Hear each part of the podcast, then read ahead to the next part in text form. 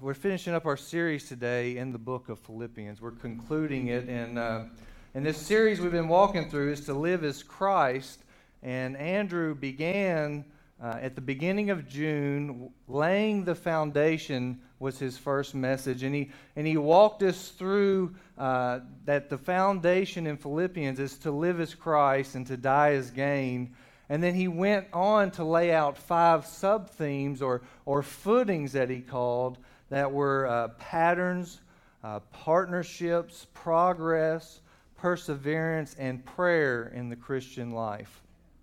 And then over the last seven weeks, uh, Andrew and Andy and Bob and Grant all built upon that foundation, really the structure of the book of Philippians and exposited for us, and that brings us to where we are today. Well, this morning I'm going to change up the building imagery a little bit to, to something else that has a foundation, and, and that is a, a fruit tree. Now, we don't call its foundation a foundation, we call it roots. And the roots uh, role is to dive down deep, to, to bring up minerals, and to provide stability for a tree.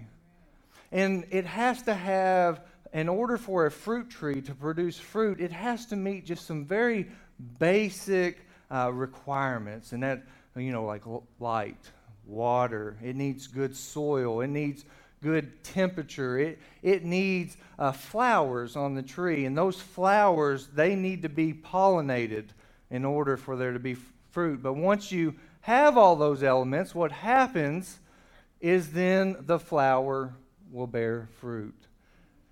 Well, the Bible talks about our lives, our Christian lives, and it uses this imagery of the tree often. Uh, uh, Psalm 1 3 talks about the blessed man. It, it, says he, he is like a tree planted by streams of waters. And it, it says that yields its fruit in season and its leaves does not wither. Jesus in John 15, he doesn't say he's a fruit tree, but he does say he's a vine. And he says, if, if you abide in me and I in you, as the branch cannot bear fruit by itself, unless it abides in the vine, neither can you unless you abide in me. I am the vine, you are the branches. Whoever abides in me and I in him, he it is that bears much fruit. For apart from me, you can do nothing. And so, by grace, through faith, we are rooted in Christ and we see that by being rooted in Him, meeting the proper basic requirements in order for us to produce fruit, out of that, out of our, our rootedness in Christ and our relationship with Christ, we bear fruit. And up into this, up until this point in this book, you've heard rich doctrinal truths. You've heard what it looks like to live as Christ. You've, you've seen, we've heard what it looks like to be an obedient servant in Christ. We've learned what it looks like to stand in true righteousness. We've learned what it looks like to, to stand firm in the midst of, of troubled times. And, and when you hold all of those things together, what it produces is what I think we're going to see in this text. What it produces is these fruitful patterns of the Christian life that Paul and the church of Philippi are going to model for us. What it looks like when our root system is in Jesus. So, pattern number one that I want us to see this morning is gratitude. Paul begins in, in verse 10a I rejoiced in the Lord greatly. He always, this, this whole letter, he's rejoicing in the Lord. He's, he's filled with great joy. And, and you would think if you read this letter, his circumstances are pretty good. And then you get to thinking he's, he's in prison. He's chained to Roman guards. He's in Caesar's household waiting trial to see if they're going to take his life or not. He's, he has horrible circumstances, yet he is constantly joy filled and rejoicing in the Lord. And Paul does this often, but he's just he's trusting in God's provisions in his life. He's seen what, what God has done in his life, and he knows and he trusts in what God is going to do now in his life. And, and, provisions, we, we, we use that word, providence, but we don't explain it, I don't think, very often. Providence is, is simply that God sees to it beforehand. It's more than God knows about it beforehand. It's that He orders our circumstances. He, he orders the situations in our lives. He, he does this in advance to bring about His good will and purpose. And if you uh, think about Paul's life and what he writes in his letters, he, he always says stuff like, I long to go preach in Rome. And here he is in Rome, not in the circumstances he thought but he is preaching in Rome. God has seen to it that these people, these Roman guards, this Caesar's household, were going to hear the gospel, and some of them would be saved. And so, in that, Paul rejoices. He rejoices in the Lord that God is bringing about his plan, and that people who would not likely hear the gospel from other people are now chained to a guy who won't shut up about it. And so it's a wonderful blessing that, that Paul is trusting in God's provision. So, A, we Paul is saying his gratitude is rooted in the Lord. And B, I already explained that point. I told you I was going to do better, Andrew, but I didn't. B, Paul's gratitude is rooted in the Philippians' commitment to care. Paul writes, I rejoice in the Lord greatly that now, at length, you have revived your concern for me. You were indeed concerned for me, but you had no opportunity. Paul's gratitude as, as it's rooted in the Lord, it's triggered by the Philippians' commitment to keep caring for him. Matter of fact, he later said in the text, as you heard Andy read, that they were the only church to keep that uh, care for him. And, and, and what's going on here, this word revived or, or renewed in some of your translations, it's a horticulture word. It, it, it's like a when a tree goes dormant in the winter, and then in the spring it buds anew. This is this is kind of the word Paul is using to picture the Philippians' commitment to him. For whatever reason, they didn't have the opportunity to show him care. Whether some people say that's because they were poor and didn't have the money some people say uh, that they didn't know where Paul was. He was in a prison somewhere. They didn't have GPS. For whatever reason it is, they still cared for him. They just didn't have the opportunity to show it. And now Paul's saying, now you've had that opportunity. Now that that tree is budding anew, and you showed that care for me. And in that, I am extremely grateful. And when I think about patterns in the Christian life, and I think about gratitude specifically, one of the things that we lack in America and in the church and in myself personally, more than any other fruit, is, is probably gratitude. We live in one of the richest countries that, that has ever been. God has provided for us the gospel we, we get to worship freely, and even though we have some restrictions now, we're still here. We're still worshiping. We're in other places. That's not allowed. And we should be so grateful for all the many things that God has done in our life, and we should trust Him. Seeing what He's done in the past, we should rely on His provisions that He's doing something good right now, even if we don't quite see it. And like Paul would say, even if we're in prison, God is doing something good. And in that, we need to be grateful. And so the first pattern I, I want us to see is, is gratitude. And then the second pattern that I want us to see is contentment.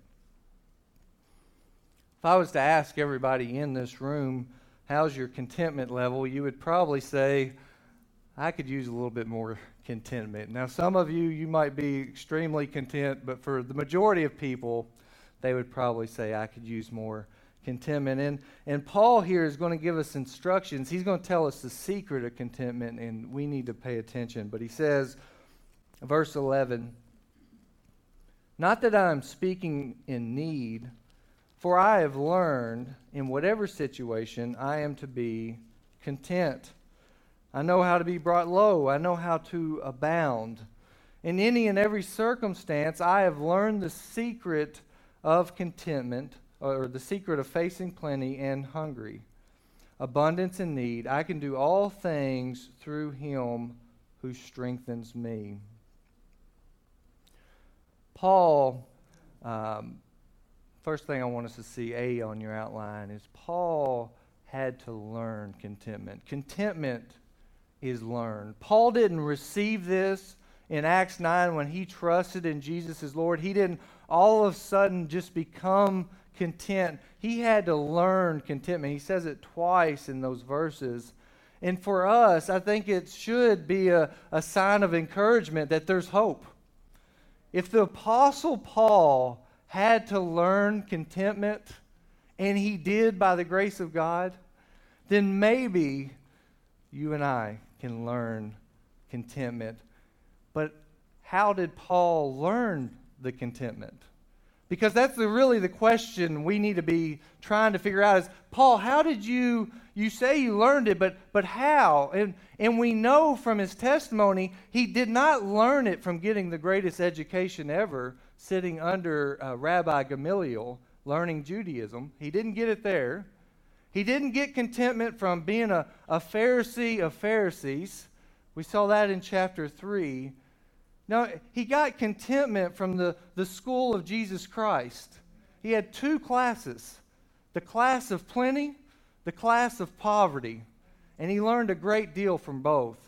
In the, in the class of, of plenty or prosperity, he, he would be faced with the temptation of greed over and over again. And the, the question that, that would kind of, he would have to be asking himself is, is Will I be satisfied with the things of this world, with material things, or will I be satisfied with the Lord?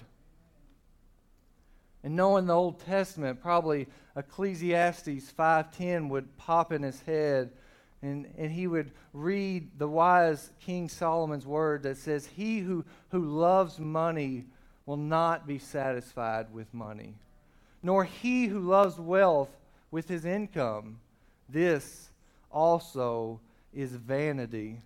And so Paul would learn a, a, great deal of, of thinking about King Solomon and what he went through, and he would learn this from, from having plenty. But then he would also enter into the class of poverty, and he would be brought low, and Paul was brought low so often. Just, just one text I want us to look at is 1 Corinthians 4 11 through 13, and I could have picked a dozen texts, but he says, To this present hour, we hunger and thirst. We are poorly dressed and buffeted and homeless, and we labor working with our ha- own hands. When reviled, we bless. When persecuted, we endure. When slandered, we entreat. We have become and are still like the scum of the world, the refuse of all things. Paul knew what it meant to be brought low, so low that he was the scum of the world. I think for the first time, we're just starting to feel a little bit of that here, aren't we? For so often in America, we've, we've been, to be Christian was a, a noble thing. It's just not that way anymore, is it? It's, we're becoming the scum of the world. And, and in that, for Paul, this is where he learned contentment. This is where he learned how to face imprisonment. This is where he learned how to live as Christ and to die as gain. And we're called to learn contentment. And maybe during this time, uh, God is, is showing us something and, and, and trying to teach us contentment. You know, in, when, you're, when you're trying to learn contentment, you're, you're much more likely to find contentment when, when you're facing all kinds of various trials than when everything is going smoothly. Because when everything goes smoothly, we end up being tempted into relying on whatever that is material, money, whatever. But when everything is going bad, that's when we, we can learn true what true gospel contentment is. And, and Paul here, he's learning these things, but, but, but actually, think about Jesus. Think about what Jesus said uh, to his disciples. He said, It's easier for a camel to go through an eye of the needle than a rich man to enter into the kingdom of heaven. Why did he say that? Because the rich man relies on his riches instead of on Jesus. Maybe for us today, God is going to be removing our riches for his glory so that we might learn contentment, true contentment, not a false reality, that we might praise him more and more. So, A, contentment is learned, and, and B, contentment flows from Christ's supply. Verse 13 says, I can do all things through him who strengthens me. This verse is probably one of the most uh, misquoted and misapplied verses.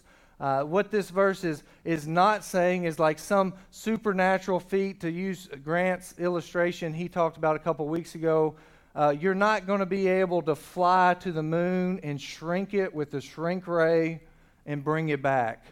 You can't do that through Christ who strengthens you. But what, what he is saying in this moment is you can do all things that God has called you to do.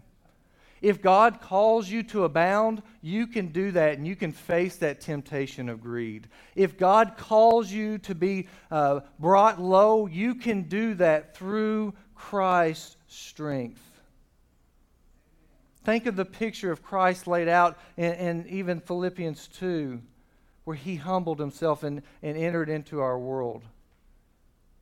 Christ knows the very issues that you face in this world, the very challenges and temptations you face from being brought low. He will strengthen you through that time. And, and, and, and then Paul, you know, when we take this moment we're in today, this COVID 19, we can all say many things about it. I can go into a political rant. I can go into any type of rant I want to because that just seems to be the nature of the situation. But I just want us to think through just a couple little questions in this moment and, and about contentment. Are you fearful of COVID 19? Because I would say there would be a, a handful of people or more that are truly wrestling with true anxiety and fear of this moment.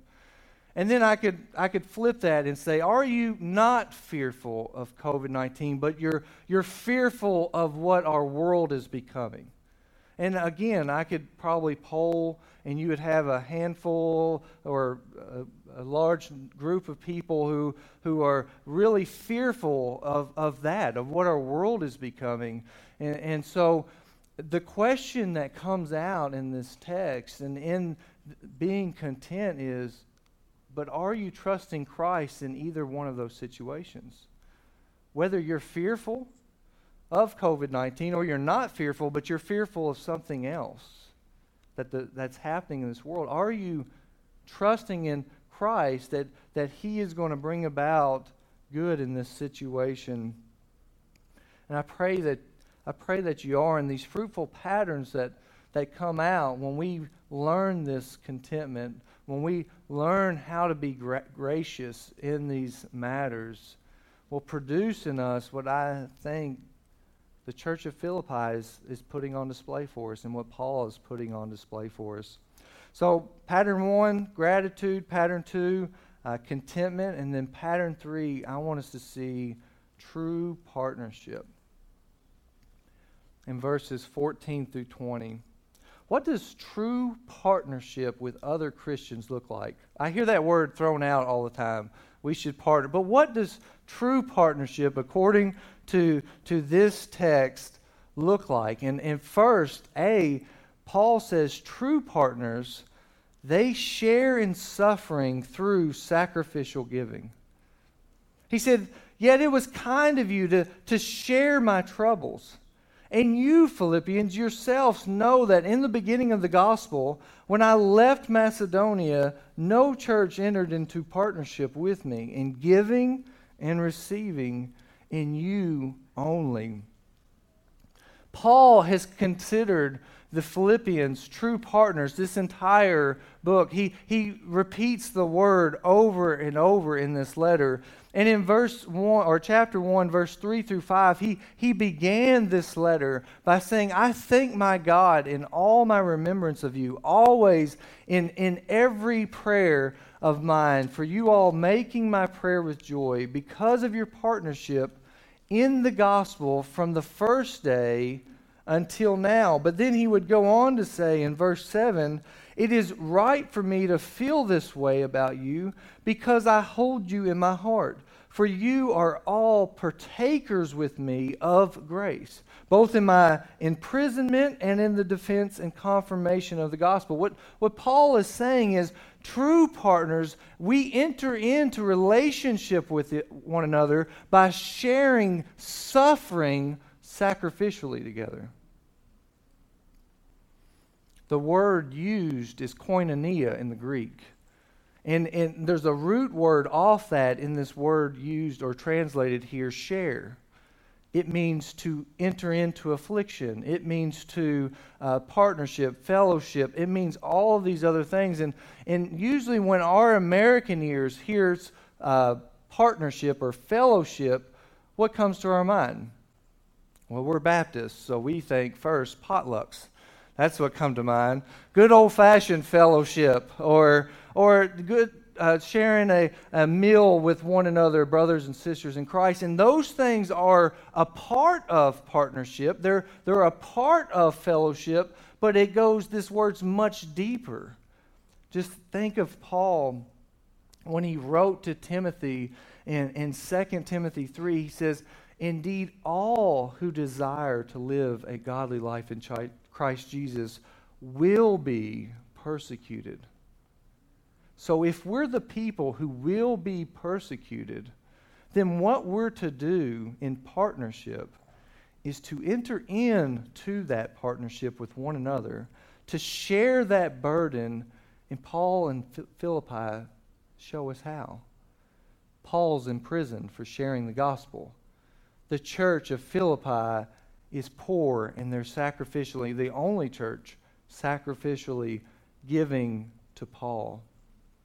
And so they're sharing together, and that's why Paul calls them co laborers. He, he doesn't treat them as consumers, he doesn't treat them as just customers. He considers them co laborers. The picture is uh, rope holders. Uh, when I was, worked at the VA hospital, down in this dark hole, there was a, uh, some electric wire, uh, some pretty major stuff.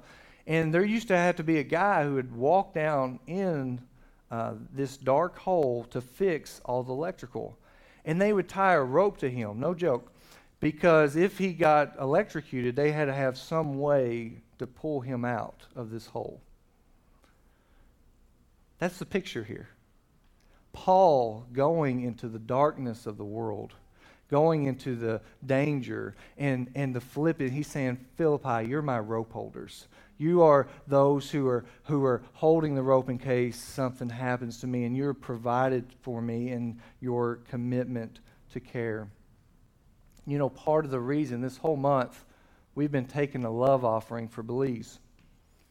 Um, because of COVID, our Belize trip got canceled.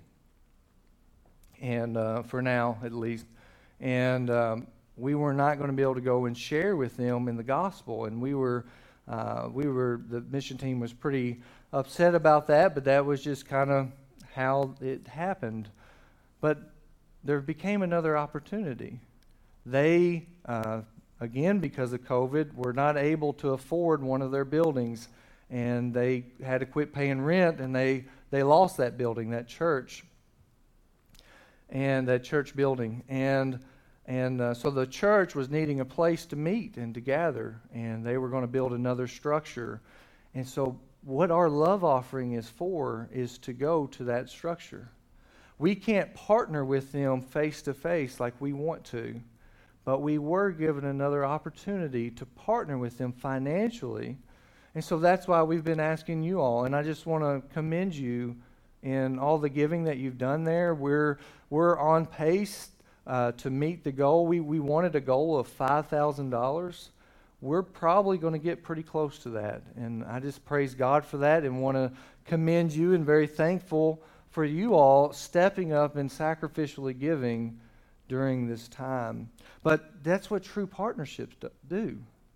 We share. We share in suffering. We share in suffering through sacrificial giving. And then, B, we share in worship through picturing Christ.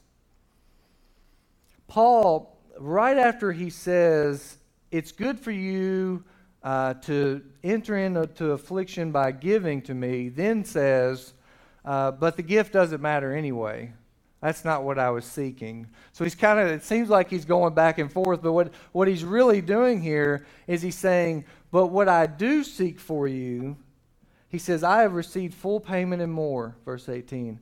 I am well supplied, having received from Epaphroditus the gifts you sent, a fragrant offering, a sacrifice acceptable and pleasing to God. And he's saying that this, this uh, gift that you give is, is something so much more than just a gift. He says it's a fragrant offering. It's a pleasing, it's pleasing to God. And, and the wording he's using has an Old Testament kind of feel to it. When they would sacrifice, the pleasing aroma that would come from that sacrifice would satisfy uh, God for a time. Have y'all, I don't know what smells y'all like, but when you, uh, you know, you come out of winter and you, uh, that kind of that first hot day and everybody's mowing their grass and you start smelling the grass being cut. And then that same day, it seems like everybody fires up the grill on the same exact day, and there's just this there's just this smell that that just in the air. That's kind of the picture that's going on. It's just this this this pleasing aroma. And Paul's saying, when you give sacrificially, it's like that to God. But he, he goes on to say, even deeper, he says, but it's also, it pictures Jesus Christ on the cross. Look at Ephesians 5, and, and you can kind of pull this out. Ephesians 5, 1 through 2 says, Therefore, talking about walking in new life as Christians, be imitators of God as beloved children, and walk in love as Christ loved us and gave himself up for us, a fragrant offering and a sacrifice to God. What Paul's saying, when you give, when you tithe, even, we should think about this when we tithe in the right manner. Paul puts the highest valuable possible for our worship in the Lord in our tithing. He compares it to Christ. Or not compare it to Christ, but he's pointing to Christ. He's saying it pictures how Christ sacrificed his own body for us on the cross. When we tithe, when we give to the love offering, when we do these things in a right heart, we're picturing Christ. We're, we're, we're, uh, we're showing the world a picture of Christ. And, and this should be our thought every time we give. And, and we should take the, um, you know, sometimes I just write a check because I know I'm supposed to, right? Sometimes when I tithe, that's my heart behind it. And Paul's saying, please see the, the worshipful nature of giving. That my heart, not the amount, it don't matter if it's two pennies or if it's 2,000. It doesn't matter. It's not the amount, it's the heart behind it. And I need to work on that personally. Just as, as I give, I need to be thinking that this is, this is a loving picture, but it also should be a sacrifice. This should not just be something from the overflow. Oh, I got, you know, a little money in my pocket. Uh, this should be from the overflow of our heart that, that Christ died for us, meeting every need we had. And in that and out of that, that overflow we give. Not to earn salvation, but because we're saved, we give. And so, um, our this third pattern we see of this this true pa- uh, partnership, learning how to uh, share in sacrifice and learning how to uh, share in, in worship with one another.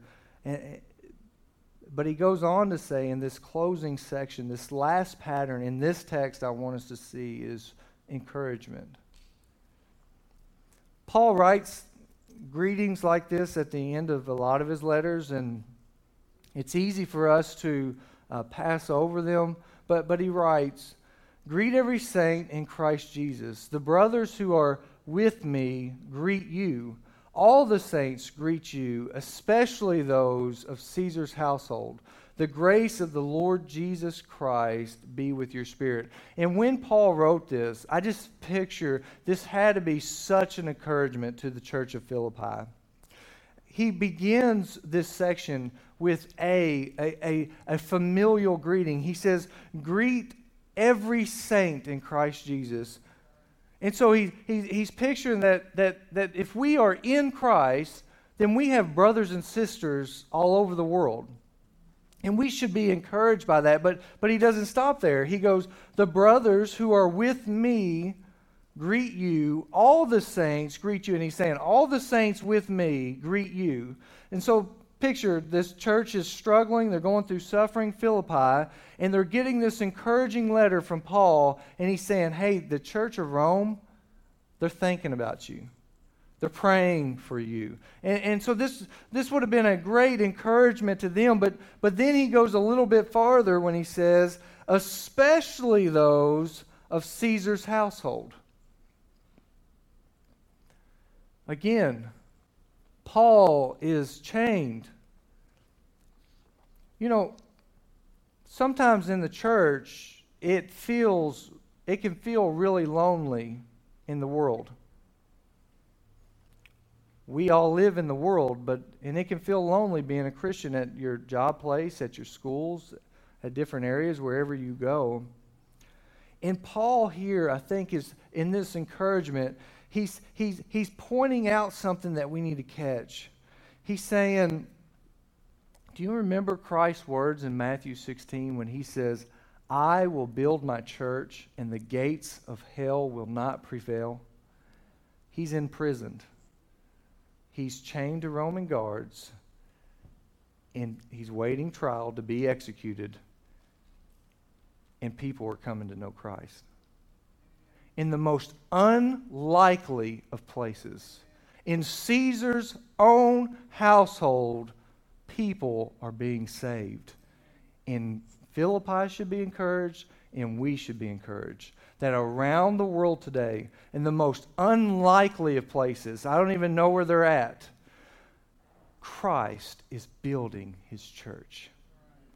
And we should, we should think about that and dwell on that as you, as you think about the end of, of chapter 4, verses 8, where, where uh, Paul wrote, Whatever is true, whatever is honorable, whatever is just, whatever is pure, whatever is lovely, whatever is commendable, if there is any excellent, if there is anything worthy of praise, think about these things. You know what's worthy of praise today? There are people coming to know Christ all over the world. And for that, we need to rejoice. And there might be a person in here today who's coming to know Christ. And for that, we need to pray about and rejoice. So, so Paul, he, he gives this familial greeting, and then B, he gives this familial remembrance, and we need to remember this as well. This is all of grace. He ends it The grace of our Lord Jesus Christ be with your spirit. Grace is unmerited favor. Christ did not have to send his son to die for us. Christ did not have to, to lay down his life, but he did. Out of God's great mercy and grace and love, he sent his son to live the perfect life and to lay down that life and to die, paying our penalties of sin that was due to you and I. And this morning, as I, as I consider and I think about the grace of the Lord Jesus Christ, and I think about the fruit tree and the, the fruit that should be produced in the Christian life. And as I examine myself, I, I call all of us to examine ourselves. I, I think we need to examine ourselves corporately. I think that's what the church of Philippi represents here. And we need to examine ourselves individually. Are we growing in gratitude, in contentment? And is that being lived out and shown in our partnerships? Who are we partnering with in the gospel to make sure that Jesus Christ is heard in, in, in Breckinridge County to the ends of the earth? And, and as we do that, it's easy to get bogged down by this world, but be encouraged and know that, that people are going to come to know Christ even through your, uh, your pitiful efforts at it. Because God is a good God who, who has a, a glorious gospel, and all we need to do is to proclaim it. And, and then in that, I pray that as we proclaim it to one another and to the world, that we begin to grow in all these different patterns of contentment and gratitude and, and, and partnerships and, and encouragements. But there is a warning here for any of those who are not in Christ. You can never grow in any of these things apart from Christ. It only is by being rooted in Christ that we can experience true gratitude. Now, you might be able to experience some temporal pleasures, but they will fade in this earth. You might be able to experience some temporal contentment, but some circumstance is going to change. You might be able to even have some great relationships, but apart from Christ, they will fade. And I call you this morning and urge you, if you are not in Christ, that today, that you, by the Holy Spirit grace, that you would see your sin for what it is, and that you would repent of that sin, which means to turn away from it, to, to, but to not just turn away from your sin. See, if an alcoholic just quits being an alcoholic, then anger might just take its place. So that's not repentance. I'm not just asking you to give up your sin, I'm asking you to turn from it and turn towards Jesus Christ. Because unless our hearts are replaced by His, we will never experience any of these things. So I pray that for you this morning. And Grant's going to come and, and close us out with a final hymn. And if you would like someone to talk to, maybe God is working on your life. I'd love to meet with you now or after or whenever you would like to meet. We can just sit down and, and open up the gospel together and, and go through it. But with that being said, let's pray. Father, we thank you for this day. We thank you for your son, Jesus. We thank you for the grace uh, and mercy that he has shown in, in uh, dying for sinners who, who didn't deserve him to die for. Father, I, thank you so much for, for what you uh, picture for us in, in the Apostle Paul's life and in, in the life of the church of Philippi. May, may those same fruits come out in our lives. May we grow in, in gratitude and contentment with one another. May we grow in our partnerships and in our partnerships that we're already in flourish greatly for your namesake, Lord. May we be encouraged by your gospel this morning. And may we uh, look to your Son, Jesus, in everything we do as we go throughout the world. In Jesus' name, amen.